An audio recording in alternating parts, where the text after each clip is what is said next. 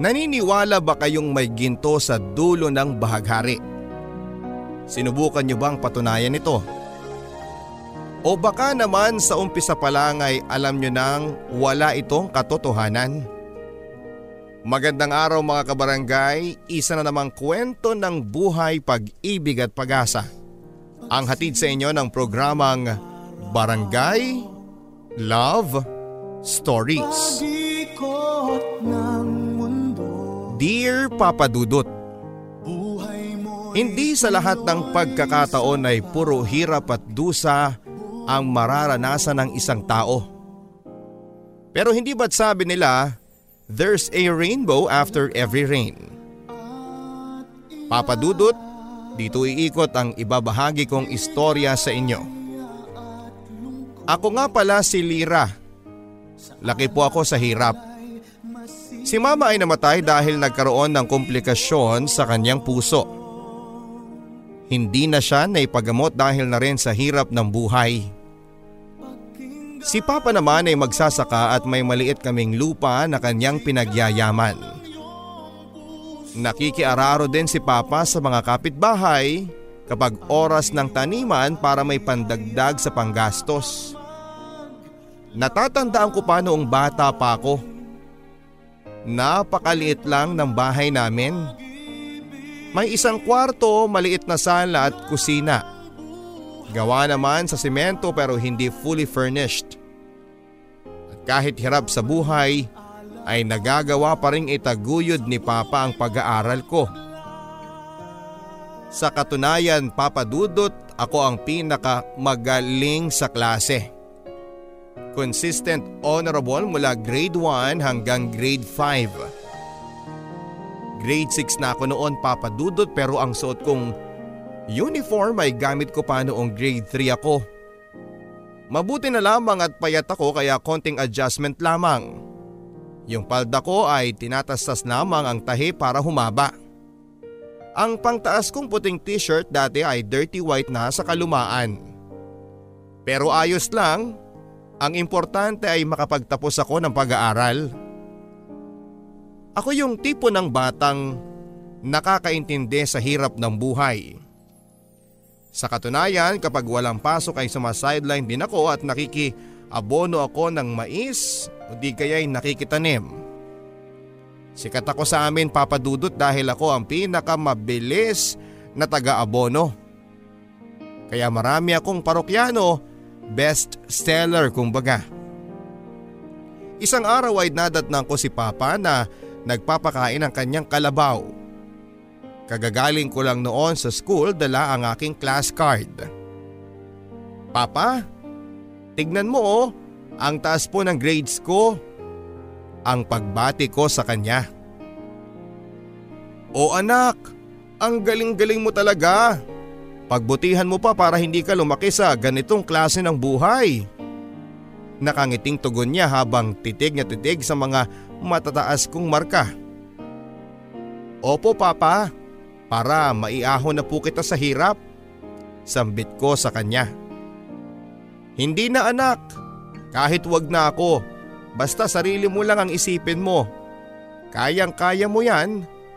Naniniwala ako sa iyo ang sabi niya. Papadudot hindi ko alam ang tagpong yon ang magiging kahuli-hulihang pag-uusap naming mag-ama. Dahil kinabukasan, katatapos lang ng klase namin nang bumuhos ang pagkalakas-lakas na ulan.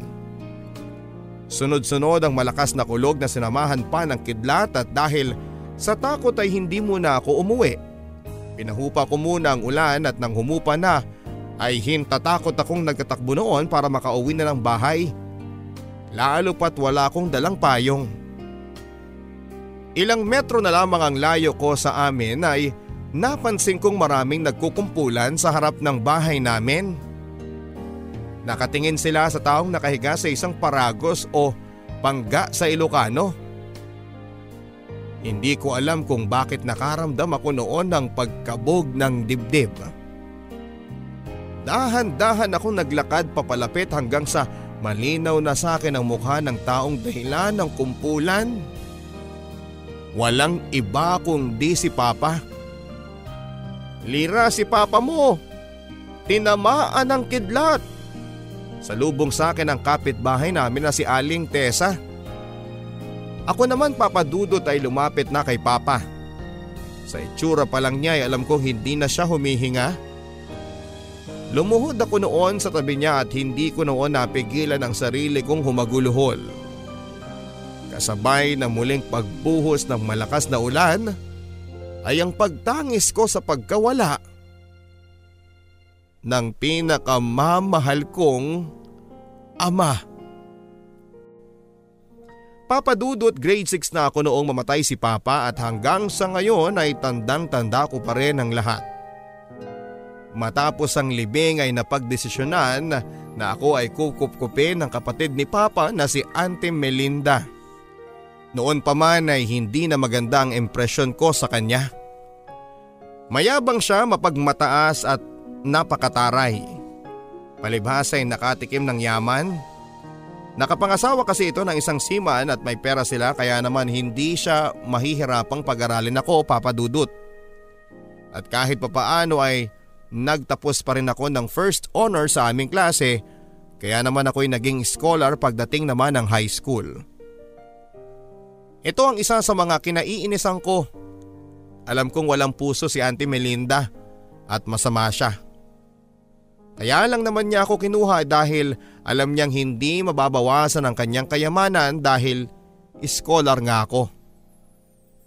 Hoy Lira, hindi kita patitirahin dito ng libre ha. Ikaw ang magiging katulong ko dito. Ang sabi niya sa akin. Katulong? Pamangkin niya naman po ako ah. Magalang na sagot ko sa kanya. Aba, sumasagot ka pang bata ka ha? Wala nang kamag-anak-anak sa panahon ngayon. Lahat pinagtatrabahuhan. Ang sabi niya. Alam ko naman po yun. Ang akin lang po ay huwag niyo naman po akong ituring na iba sa inyo. Sagot ko sa kanya. Papadudot kahit mahirap ako ay ayaw ko namang minamalit ako ng ibang tao lalo na't kamag-anak ko pa. Hay nako, wala nang rason-rason pa. Kung gusto mong makapag-aral, magtrabaho ka. At kung ayaw mo naman, umalis ka na sa pamamahay ko. Aniya bago tumalikod. Mangiyak-ngiyak ako noon at lalo na noong makita ko ang tulugan ko. Bodega nila yon at walang bintana at napakadilim.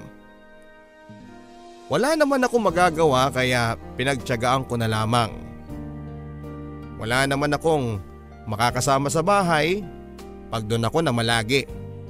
Isa pa ay delikado yon para sa akin lalo't isa akong babae.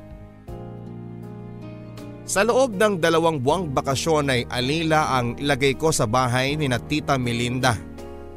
Kung napapanood nyo ang Cinderella, ganon ang buhay ko. Pakiramdam ko nga ay ako si Cinderella. Pero bukod sa wala akong Prince Charming ay hindi rin ako mukhang prinsesa. Oo papadudot, hindi ako maganda. Mas malapit nga ako sa pangit. Hindi ko nakuha ang itsura ni Papa at ni Mama. Ewan ko ba. Minsan nga ay naiisip ko tuloy na ampun lang ako. Pero kapag naaalala ko kung gaano nila ako minahal at inalagaan ay nagbabago ang isipang yon. Ang kwarto kong dating bodega ay naayos ko. Ang mga sirang gamit ay maayos kong naisalansan. Nagmukhang kwarto ang dating bodega. Bakit hindi? Sa lugar na yon lang ako nagiging malaya. Madalas ay kinakausap ko ang mga larawan ni mama at ni papa. Nagsusumbong ako sa lahat ng pangaalipusta ng tiyahin ko at ng kanyang pamilya. Mama? Papa? Sana kayanin ko po dito. Tulungan niyo po ako. Ito lang ang lagi kong sinasambit bago matulog. Hanggang dumating ang araw ng pasukan. Sa isang pampublikong eskwelahan ako nag-enroll. Lalo akong nahirapan noon dahil kailangan kong pagsabayin ang trabaho at ang eskwela.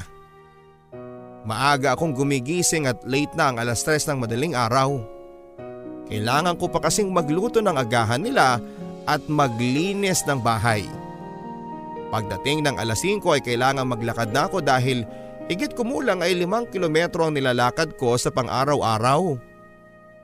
May sasakyan naman pero hindi ako binibigyan ng pamasahe kaya no choice ako kundi ang maglakad ng malayo. Bitbit ko ang lumang sapatos ko at nakatsinelas lamang ako kapag naglalakad. Para hindi ako kaagad mapagod ay kumakanta ako sa daanan. Sa kabila ng hirap na pinagdaanan ko papadudot ay pinili ko pa rin maging masiyahin. Ayaw kong makita sa akin ng mga tao ang paghihirap. Mapride ako pero lumalakas ako dahil doon at mas lalo akong manghihina kapag ako ay kinakaawaan. Sa eskwela naman ay marami akong naging mga kaibigan. Puro babae at halos walang nakakapansin sa akin na lalaki. Eh paano nga naman eh, hindi naman ako kagandahan. Isa sa mga naging kaibigan ko ay si Kay. Maganda siya papadudot.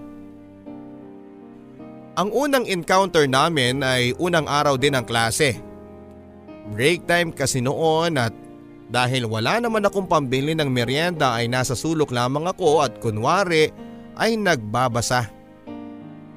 Hello, bakit ka mag-isa dyan sa sulok? Ang bati niya sa akin. Ha? Eh wala lang, may binabasa lang ako. Sagot ko naman sa kanya. Sus tara na, merienda tayo. Yaya niya. Hindi na, kayo na lang. Ang sabi ko. Ay nako, tara na. Alangang mag-isa ka dyan. Aniya. Ang totoo niyan eh, wala naman akong pambili kaya sige na, iwan mo na ako. Sagot ko. Yun lang ba? Walang problema, my treat.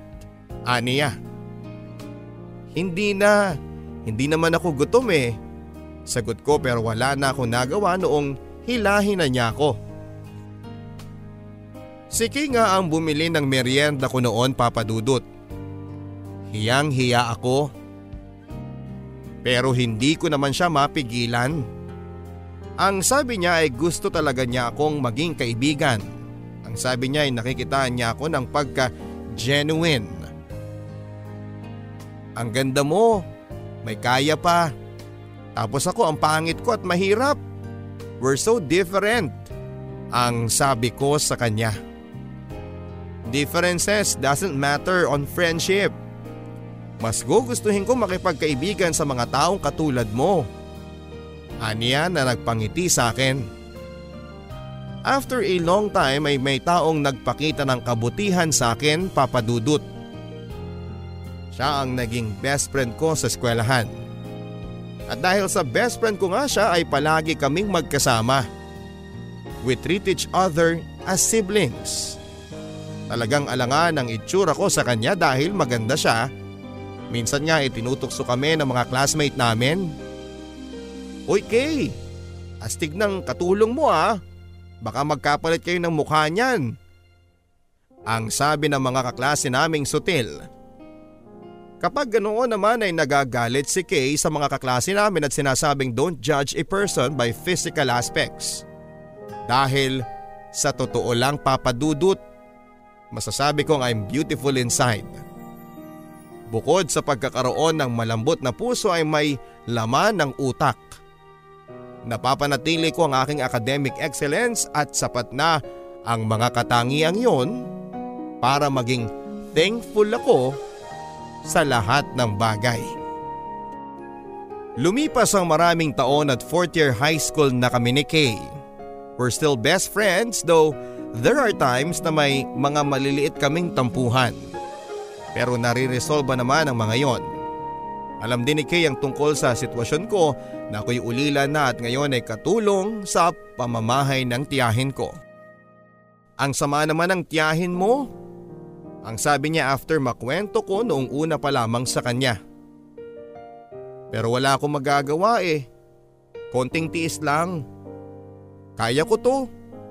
Sagot ko with a big smile.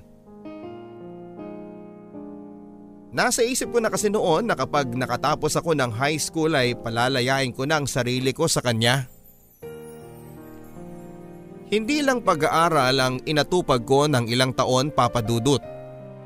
Fourth year high school ako noong matuto akong umibig kahit palihim lamang.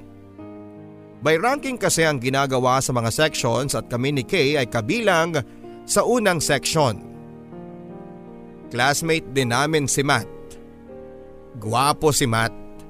Medyo toned na rin ang kanyang katawan and siya ang sabihin na nating mortal kong kaagaw sa pagiging top 1. Matagal na akong may gusto kay Matt papadudot Uy friend, pasulyap-sulyap ka naman kay Matt. Malakas na sigaw niya habang nagla-lunch kami sa loob ng room. Nasa may likurang kami at nandoon din si Matt. Uy hindi naman. Ikaw talaga.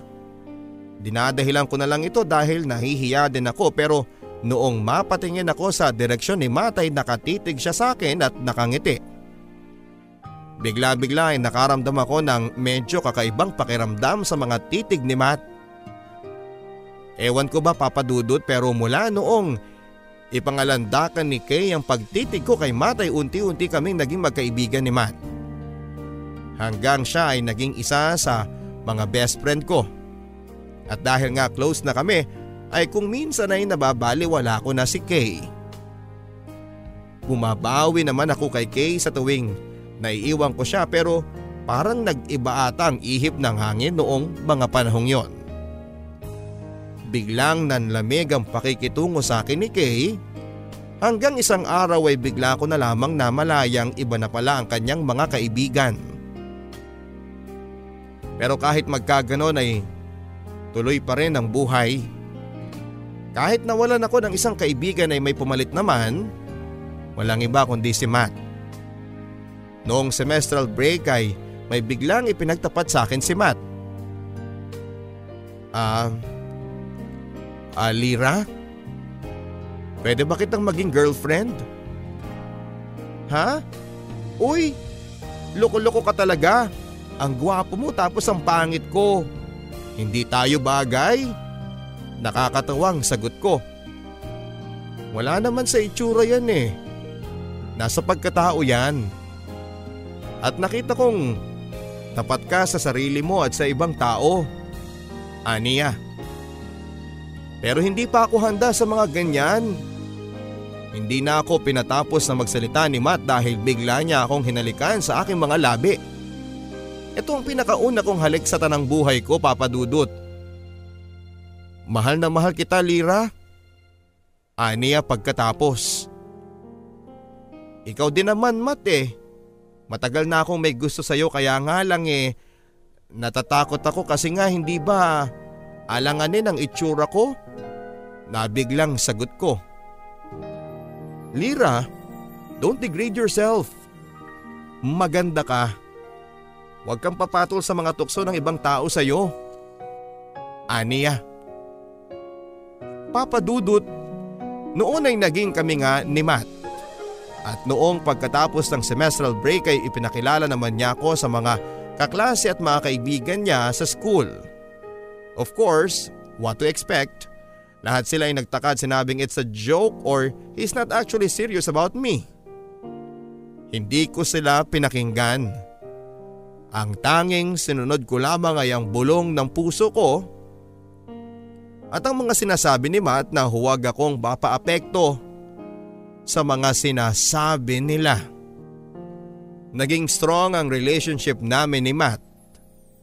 Nawala ang competition sa grado. Wala na akong pakialam noon kung mas mataas pa ang makuha niya sa akin.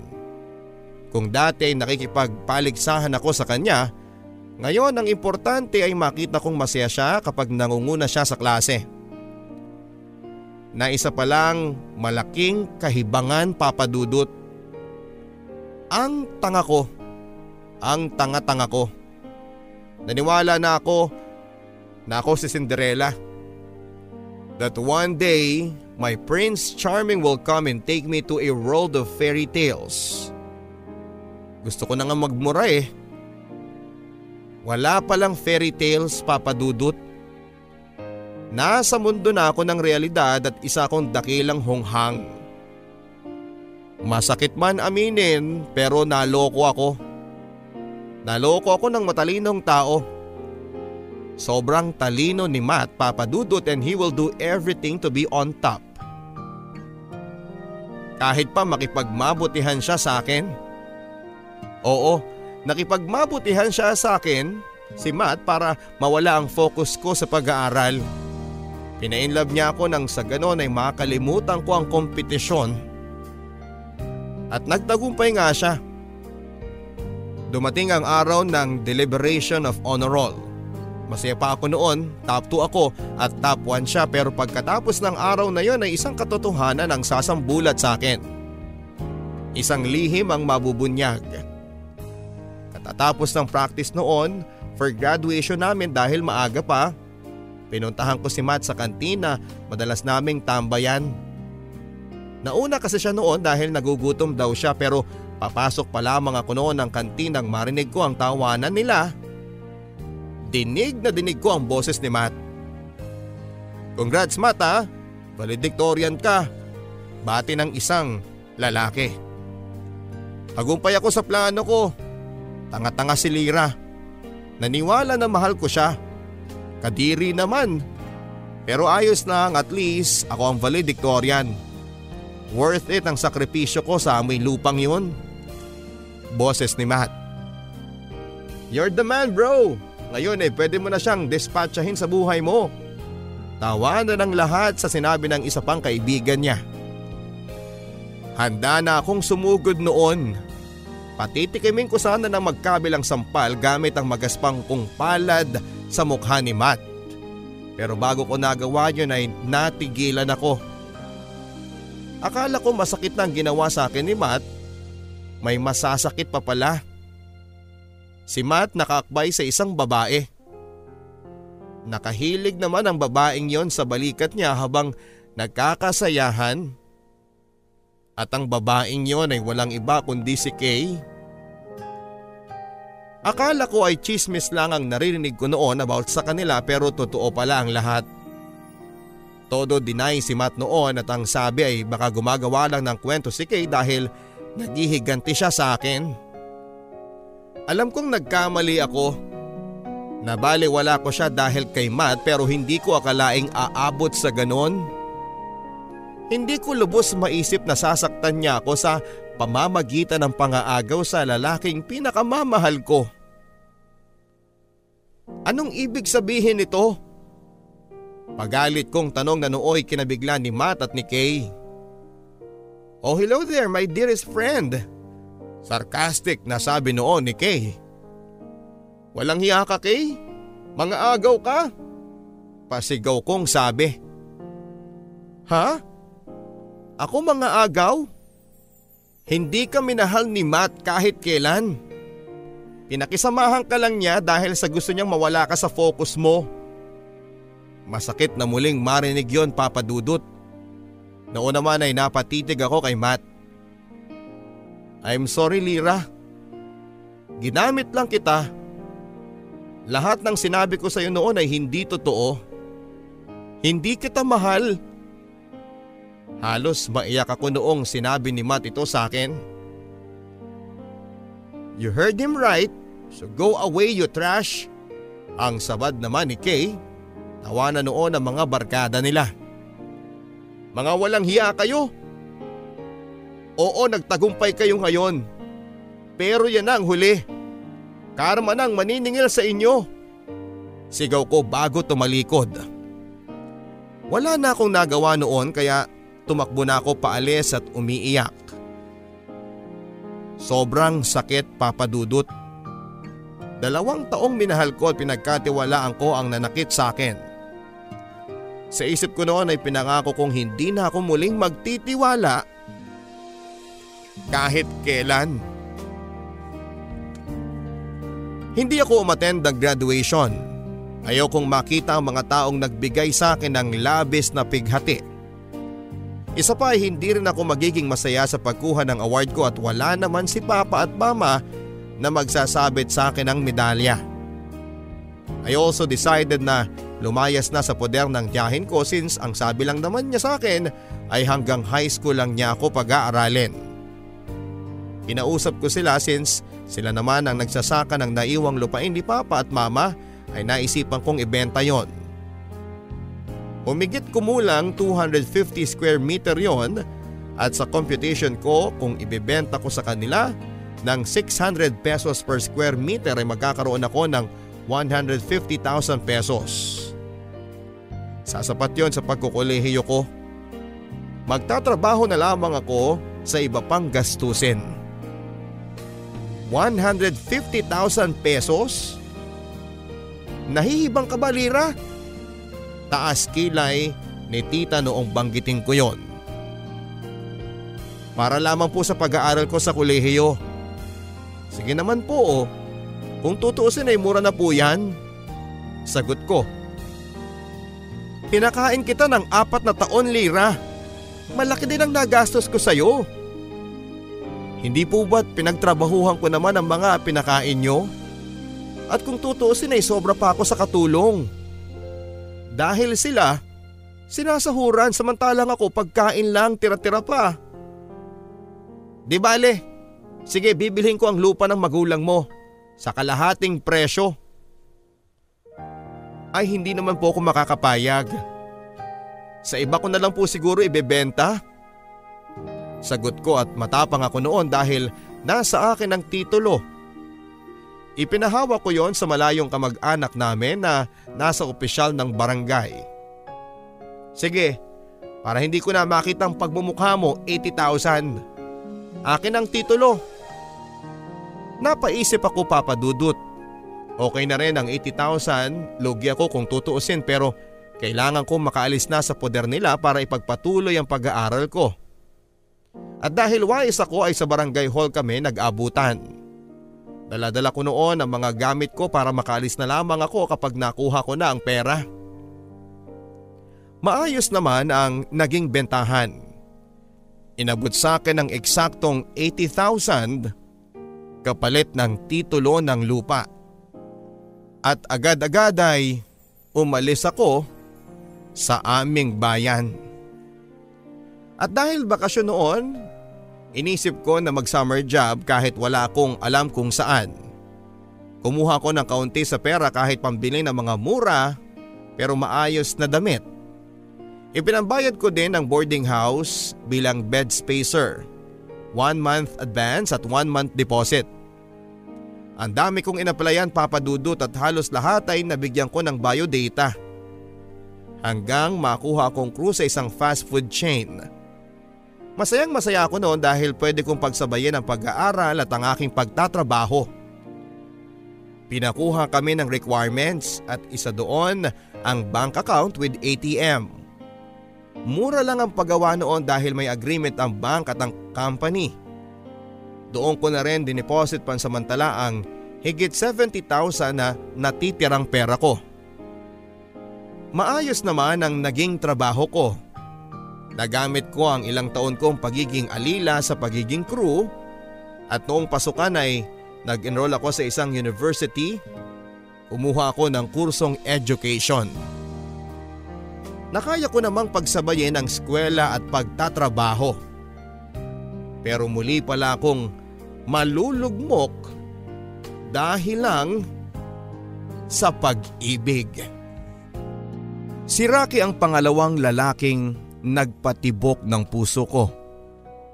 Kasamahan ko siya sa trabaho papadudot. Pareho kaming naka-assign sa dining area. Noong una ay hindi kami masyadong nag-uusap ni Rocky. Siguro ay kinakapapa namin ang kilitin ng bawat isa pero nang lumaon ay siya na ang madalas na kabiruan ko lalo na kapag walang masyadong tao sa store. Dumating sa point na lagi na kaming magka-text ni Rocky papadudot. Mabait siya at palabiro at marami siyang baon na jokes kaya naman walang oras na hindi ako tumatawa kapag ka-text ko siya. Sa totoo lang ay interesado ako sa kanya na mas kilalanin pa siya ang kanyang pagkatao. Papadudot, nakakatuwang pakinggan pero komportable ako kay Rocky. Dahil ang totoo niyan ay hindi naman siya gwapo, in short ay bagay lang kami. Nadala na ako kay Matt na inakala kong nagkagusto sa akin sa kabila ng salungat na itsura namin. At least kay Rocky, sakto lang at leveling kumbaga. Ilang buwan na rin kaming magka-text ni Rocky papadudot at noong nagtapat siya ng pag-ibig sa akin. Lira, pwede ba akong pumasok sa sa puso mo? Sa totoo lang ay hindi ko alam ang ire-reply ko ngunit inaamin kong kinikilig ako sa text niyang yon. Alauna na nang matapos kaming mag-text ni Rocky. Kinabukasan nang magkita kami ni Rocky sa store ay nabasa ko mula sa malayo ang bigkas ng bibig niya na I love you. Pakiramdam ko ng mga oras na yon ay sasabog ang dibdib ko sa katuwaan. Hindi ko maipaliwanag ang nararamdaman ko kay Rocky Papadudut. Noong mag-lunch break kami ay kasabay ko si Joanne at si Marivic na co-crew ko. Kakaisip ko kay Rocky ay hindi ko na napigil ang magtanong pa sa kanila dahil mas nakakasama nila ito. Joanne, anong tingin nyo kay Rocky? Ha? Bakit? Nanligaw siya sa iyo no? Tanong ni Marivic. Nako Lira ha, sinasabi ko sa iyo. Hindi mo alam ang papasukin mo kapag nakipagrelasyon ka sa kanya. Ang wika naman ni Joanne. Bakit naman? Tanong ko. Hindi mo ba alam na may anak na siya? Nasa bahay nila. Ikaw napakabata mo pa para sa ganyan ha. Kilalanin mo muna yung tao bago ka magtiwala. Sinasabi ko sa'yo, wag na lang si Rocky. Tuloy ni Joanne na sinang ayun na naman ni Marivic. Napaisip ako sa mga narinig ko kay Joanne at kay Marivic. Bigla ay parang nais kong umiyak dahil sa sandaling binigyan ako ng atensyon ni Rocky ay labis akong nasiyahan. Sa kabila nito ay nais ko pa ding marinig kay Rocky ang katotohanan. Buong maghapon akong nag-iisip at lumipas ang oras at natapos muli ang shift ko. Inaasahan kong hihintayin ako ni Rocky pero bigo akong makita siya. Nang makarating ako sa boarding house ay nakatanggap ako ng text na galing sa kanya. Hi, Aniya at iniisip ko pa rin noon ang mga sinabi ni Joanne at ni Marivi kaya agad ko siyang nireplyan. Totoo bang may anak ka na? Tanong ko sa kanya. Sorry Lira, wala naman akong balak na itago sa'yo. Wala na kami ng nanay ng anak ko. Matagal na. Ang sabi niya. Kailan mo balak sabihin? Kapag nakapag-decide na akong sagutin ka? Tanong ko. Hindi ko sinasadya. Ititigil ko na ang panliligaw. Ayoko maging unfair sa'yo. Sorry po ulit. Nagreply ako sa kanya. Eh bakit kailangan sa iba ko pa malaman? Sagot ko. Matapos noon ay hindi na siya nagreply pa sa huling text ko sa kanya. Lalong nadagdagan ng sakit ng puso ko dahil sa insidenteng yon. Bakit ganon? Ang akala ko ay masaya na ako ngunit hindi pala. Ang akala ko ay iba siya kay Matt. Pareho lang pala sila. Nang muli ako magbalik sa trabaho kinabukasan ay mugto ang mga mata ko. Nasa lubong ko si Rocky sa dining. Hindi ko siya pinapansin pero huli ko ang bawat sulyap niya sa akin. Matamlay ako ng araw na yon at naisip ko kung gaano ako katanga para lang magpadala sa mga salita ng isang taong hindi ko naman lubos na kilala. At habang nasa locker room kami ni Joanne, matapos kumain ay napansin niya ang lungkot sa mga mata ko. Sabi naman kasi namin sa iyo, di ba? Last day na pala ni Rocky ngayon. Endo na siya. Mas maganda na yan para makaiwas ka sa sakit. Nagulat ako sa mga sinabi ni Joanne. Bigla ay nakalimutan ko ang galit ko kay Rocky. Naawa ako sa kanya at gustong gusto ko siyang lapitan pero Siguro'y paraan na yon para hindi na ako masaktan pang muli. Lalo pat noong sumunod na araw ay nabalitaan kong nagkabalikan sila ng ina ng anak niya. Ang sakit lang papadudot pero siguro'y hindi siya ang para sa akin. Tuloy pa rin ang buhay. Maayos ang pag-aaral at okay naman ang trabaho. Ang totoo niyan ay narehire ako dahil sa ipinamalas kong kasipagan sa pagtatrabaho. Lumipas ang ilang araw at buwan. Akala ko papadudot ay tuluyan na akong makakalimot kay Rocky. Pero isang araw ay bumungad siya sa boarding house ko. Bakit ka ba nandito? Para guluhin akong muli? Para pasakayin ako sa mga panluloko mo? Wala na kami. Hindi ako sumagot. Hindi ko na siya kayang pakisamahan kahit na may anak pa kami. Lira, hayaan mo sanang mahalin kita. Aniya. Tapos ano? Lalabas akong kabit? Ang sabi ko. Una, wala na kami. Pangalawa, hindi naman kasi kami kasal eh. Mahal na mahal kita at ikaw ang gusto kong makasama sa pagtanda. Aniya. Napatitig ako kay Rocky at naramdaman ko ang senseridad sa mga mata niya. Hinawakan niya ang mga kamay ko. Tango lamang ang sinagot ko kay Rocky. Ayokong magpabigla-bigla lalo pat minsan na niya akong napaluha. Pero muli akong nabuhayan ng loob at nagbalik ang pakiramdam kong Sobrang saya, Papa Dudut. March 2, 2007 nang maging opisyal ang relasyon namin ni Rocky Papa Dudut. Second year college na ako noon at sa totoo lang ay kahit pa nakaranas na ako ng love life sa unang boyfriend kong si Matt ay nangangapa pa din ako sa kung paanong paraan ng pakikitungo dapat kay Rocky. Naging maayos naman ang unang linggo ng aming relasyon at halata naman ang kaligayahan sa akin. Naging maayos ang relasyon namin at may iba na siyang trabaho noon. Merchandiser siya sa isang grocery at ako naman ay dakilang service crew noon.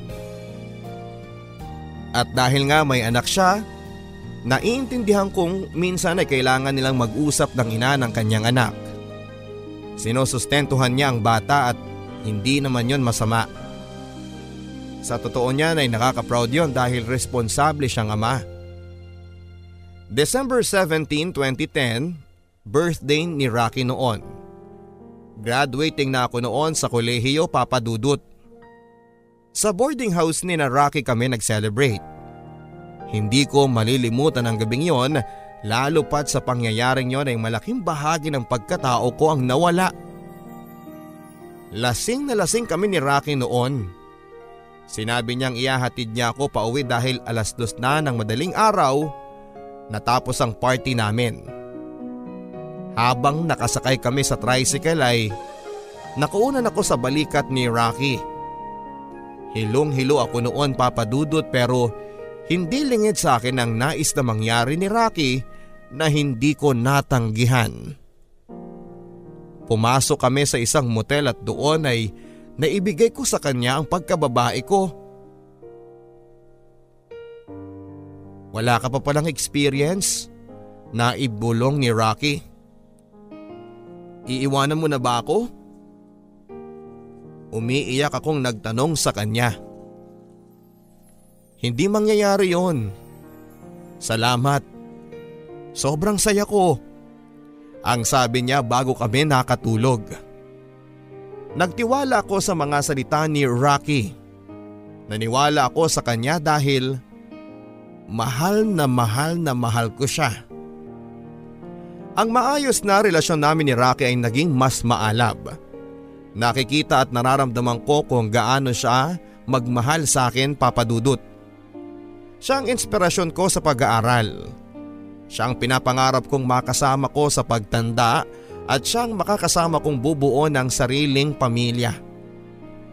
Mahal na mahal ko si Rocky kaya naman mas tiwala ako sa kanya.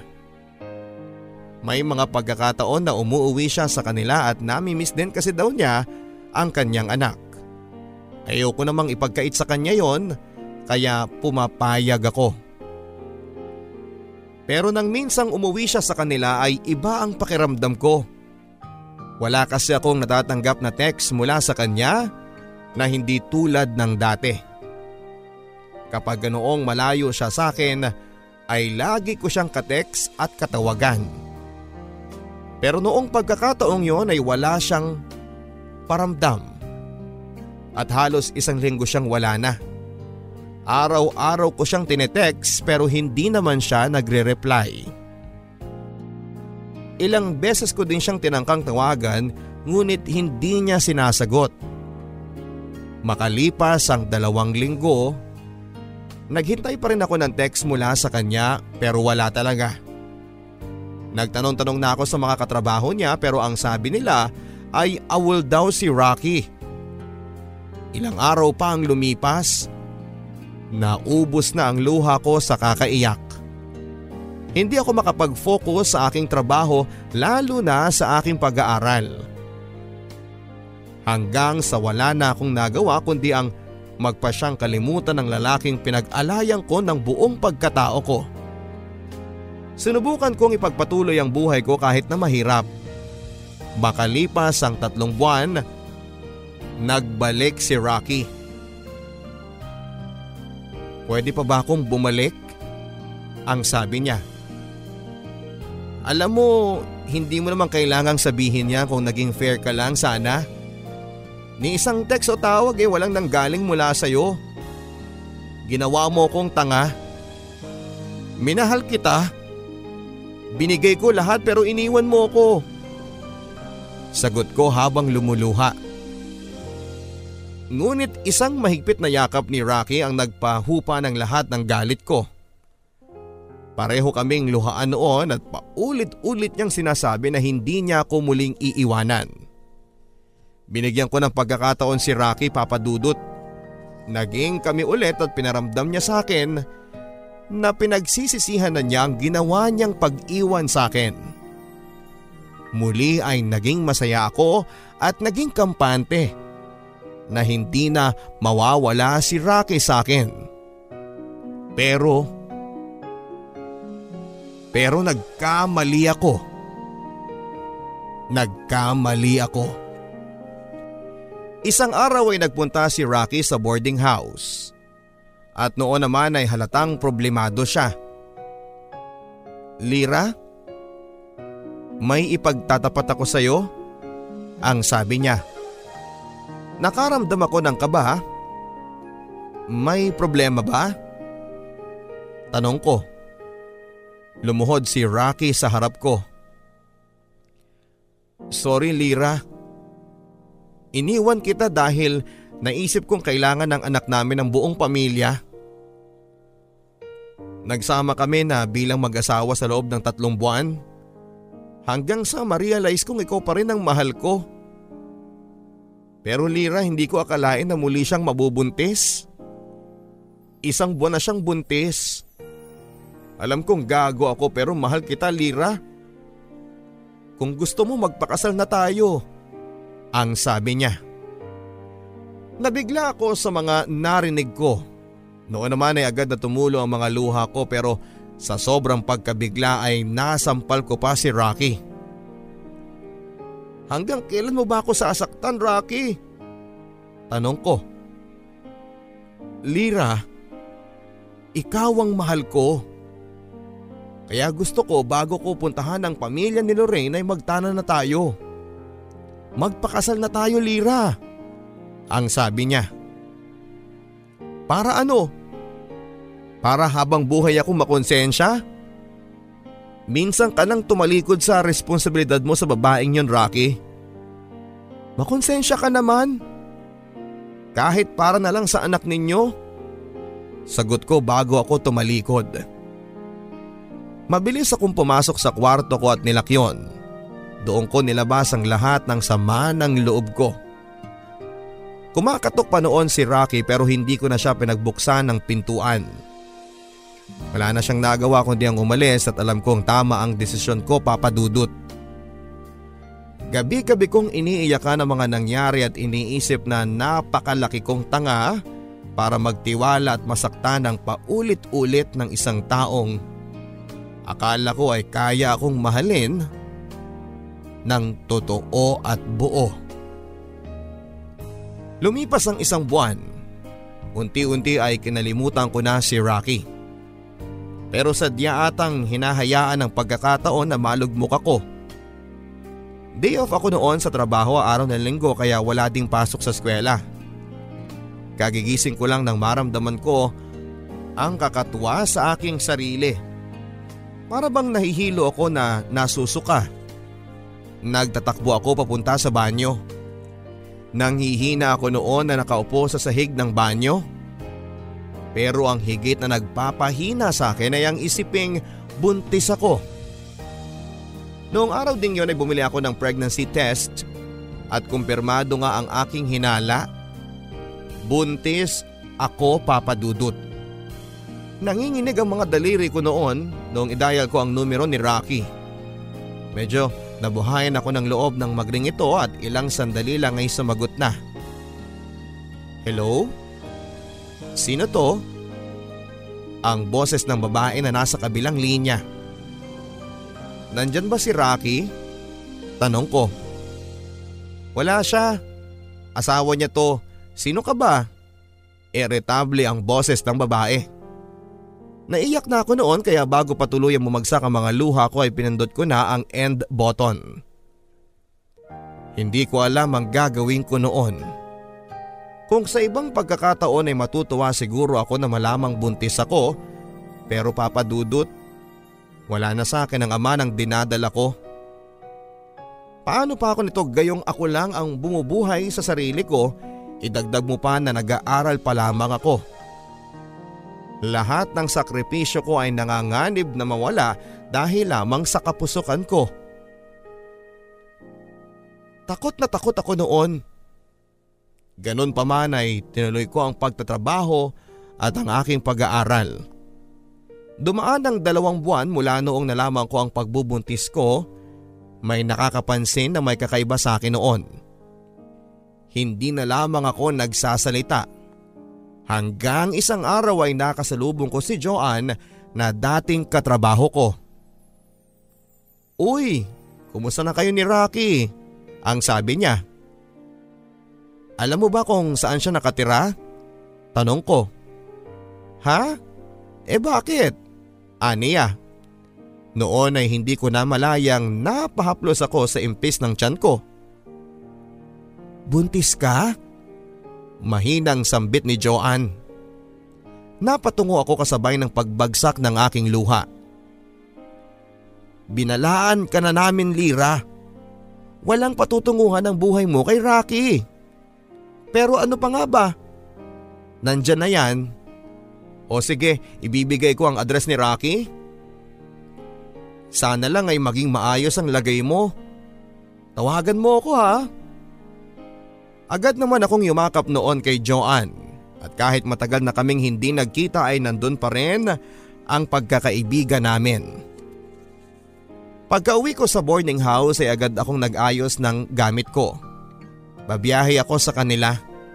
Kailangan kong ipaalam kay Rocky ang kalagayan ko. Pagdating sa kanila ay nagtanong-tanong ako hanggang sa matuntun ko ang bahay ni na Rocky. Pero isang pagkakamali ang pagpunta ko doon papadudot. Malayo pa ako sa bahay nila ay dinig ko na ang malakas na tugtugin. Tumuloy pa rin naman ako. Nasa harap na ako ng pagtitipo ng pumailan lang ang isang tugtugin. Ang kantang Bed of Roses. Ilang metro lang ang layo ko sa pagtitipon nang mamataan ko si Rocky. Nakangiti siya habang akay-akay ang isang babaeng buntis na nakasuot ng trahe de boda. Papunta sila sa gitna ng sayawan. At walang ano-anong niyakap ang babae. Kasabay ng pag-indayog sa malamyos na awitin. At kahit malayo ay alam kong nakita ako ni Rocky dahil matagal siyang nakatingin sa kinakatayuan ko. Nakaramdam ako ng kaunting pag-asa pero lalapit pa lamang sana ako noon nang nag-iba ng tingin si Rocky. At kunwari kinausap ng nakangiti ang kanyang kabiyak. Alam ko na senyalis yon papadudot na wala na akong maaasahan pa kay Rocky. Hindi ko noon napigilan ang pagbuhos ng luha ko papadudot para bang may maliit na kutsilyo na tumarak ng paulit-ulit sa puso ko. Yun na ata ang pinakamasakit na senaryong nakita ko sa buong buhay ko. Maya-maya ay biglang bumuhos ang napakalakas na ulan kasunod ng kulog at kidlat. Nagbalik ang alaala ko. Labing limang taon na ang nakakaraan kung saan ang mga kidlat at kulog ding yon ang nakasaksi ng aking pighati. Nagtakbuhan noon ang mga tao para sumilong. Sinlakas ng tugtugin ang buhos ng ulan kaya naman kinuha ko ng pagkakataong ilabas ang sakit ng nararamdaman ko. Walang hiya kayong lahat! Hanggang kailan niyo ba ako sasaktan? Kapag ba patay na ako? Bakit patuloy na lang ako nasasaktan? Kidlat, tapusin mo na ang buhay ko. Diyan ka naman magaling eh. Ang kumuha ng buhay? Gaya kung paano mo kinuha ang buhay ng papa ko. Sigaw ko pero walang nakakarinig sa akin. Napaluhod ako sa lupa. At umiiyak ako ng umiiyak hanggang sa matuyuan na ang aking mga mata. Basang basa ako noon ng ulan pero hindi ko yon alintana. Tumayo na ako habang bagsak ang mga balikat na lumayo sa lugar na yon. Sa aking pag-uwi ay agad akong tumawag kay Joanne. Umiiyak ako na nagsumbong sa kanya tungkol sa naging lakad ko. Makalipas ang isang oras ay dumating na sila ni Marivic sa boarding house namin. Kung gusto mo, doon ka na muna sa apartment namin para masamahan ka namin. Mahirap yung kalagayan mo, Lira. Ang sabi ni Marivic. Agad ko namang sinang-ayunan yon papadudot. Noon nga ay tinulungan nila ako na mag-ayos ng gamit ko. Sa mga payo nila ay na-realize kong hindi pa ako tuluyang talunan na magiging lakas ko ang anak ko para makabangon ako na muli. At kahit mahirap ay pinagpatuloy ko ang pag-aaral. Tampulan ako ng chisme sa school noon pero hindi ko na lamang pinapansin. Tumigil na rin ako noon sa trabaho. Mabuti na lamang at nadagdagan pa ang napagbentahan ko ng lupa ni tatay. Nag-open ako noon ng passbook para mapaglipatan noon habang nag-aaral ay nag-online selling din ako para kahit papaano ay madagdagan ang ipon ko para sa aking panganganak. Hanggang magtapos ako ng kolehiyo papadudot. Masayang masaya ako noon dahil natupad ko ang pangarap ng aking ama. Kahit hirap sa pag-akyat ng stage dahil malaki na ang tiyan ko, Si Joan at Marivic ang kasakasama ko noon at nakasuporta sila sa akin hanggang sa panganganak ko. Normal ang delivery ko sa isang napaka-cute na baby boy. Pinangalanan ko siyang gift. Iyon ay dahil naniniwala kong regalo siya ng may kapal.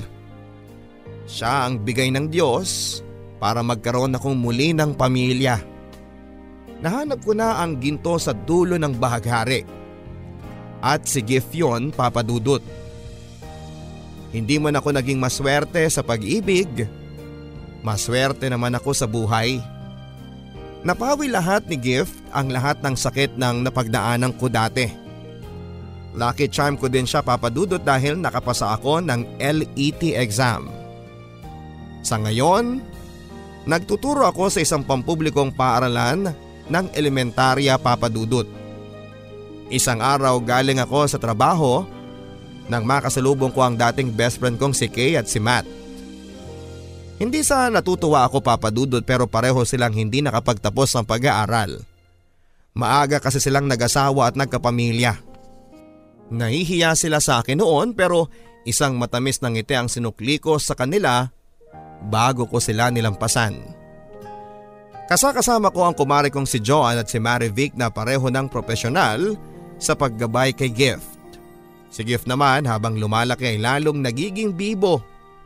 Dahil may mga nagpapalipad hangin na rin sa akin, si Gift naman ang kumukontra. Ako lang ang boy sa life mo dapat mami para hindi ka ma-hurt. I love you mami. Ang sabi niya sa akin kasunod ng pagpupugpog ng maliit na halik. Kapag ganoon naman ay hindi ko mapigilang maluha papadudot. Pupunasan niya ang mga luha ko at yayakapin niya ako ng mahigpit at masasambit ko na lamang na life is good. Papadudot maraming salamat sa pagbabahagi ng aking kwento ng buhay at pag-ibig. Sana po ay nabigyan ng inspirasyon ng ating mga kabarangay. Always remember There's always a rainbow after the rain. And there's always a good thing after pain. Maraming maraming salamat po. Nagmamahal ang inyong kabarangay at kapuso, Lira. Maraming salamat Lira sa pagbabahagi ng iyong barangay love stories. Ngayon, mas marami nang naniniwala na sa dulo ng bahaghari ay may ginto kang matatagpuan at hindi rin sa lahat ng pagkakataon ay kailangan mo ng kapareha para mabuhay ka ng masaya. Maaari mo itong matagpuan sa mga taong nakapaligid sa iyo, sa mga taong minamahal mo at present time. Ang liham kasaysayan na inyong napakinggan ay sa direksyon ni Florence Reyes sa paglalahad ng inyong si Papa Dudod at paglalapat ng tunog. Ang ating theme song naman ay inawit ni Jimmy Horado, ang Ala Ala. Hanapin ang ating social media accounts mga kabarangay. Hanapin po ang aking Facebook account, Papa Dudut. Ganon din po ang Facebook account ng Barangay Love Stories para sa inyong mga comments, mga kapuso. Hanggang sa muli mga kapuso, sa mga kwento ng pag-ibig, buhay at pag-asa. Dito sa Barangay Love Stories. Pagsikat ng araw